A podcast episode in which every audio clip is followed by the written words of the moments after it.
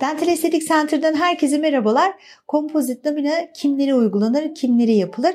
Ee, kompozit lamine hafif çapraşıklıkların olduğu vakalarda, renginden memnun olunmadığı durumlarda, dişlerin arasında böyle sarı görüntülerin olduğu, dudakla diş desteğinin tam olarak olmadığı durumlarda, dişlerin aralıklı olduğu, e, ya da kırıkların olduğu durumlarda uygulanan bir tedavi yöntemidir. Burada tedavinin öncesini ve sonrasını görüyoruz. E, tedavi yapıldıktan sonra da bir süre bir alışma süresi gerekiyor. Dudakların, yüzün buna bir adaptasyon süresi gerekiyor. O yüzden biz hastalarımıza yapacağımız tedavi öncesinde mesela dişte bir aralık var, dişte bir kırık var ya da dişte bir çapraşıklık var. Öncesinde mockup dediğimiz bir uygulama ile dişin üzerine yerleştirdiğimiz geçici kompozitlerle hastamıza çok rahatlıkla anlatıp izah edebiliyoruz.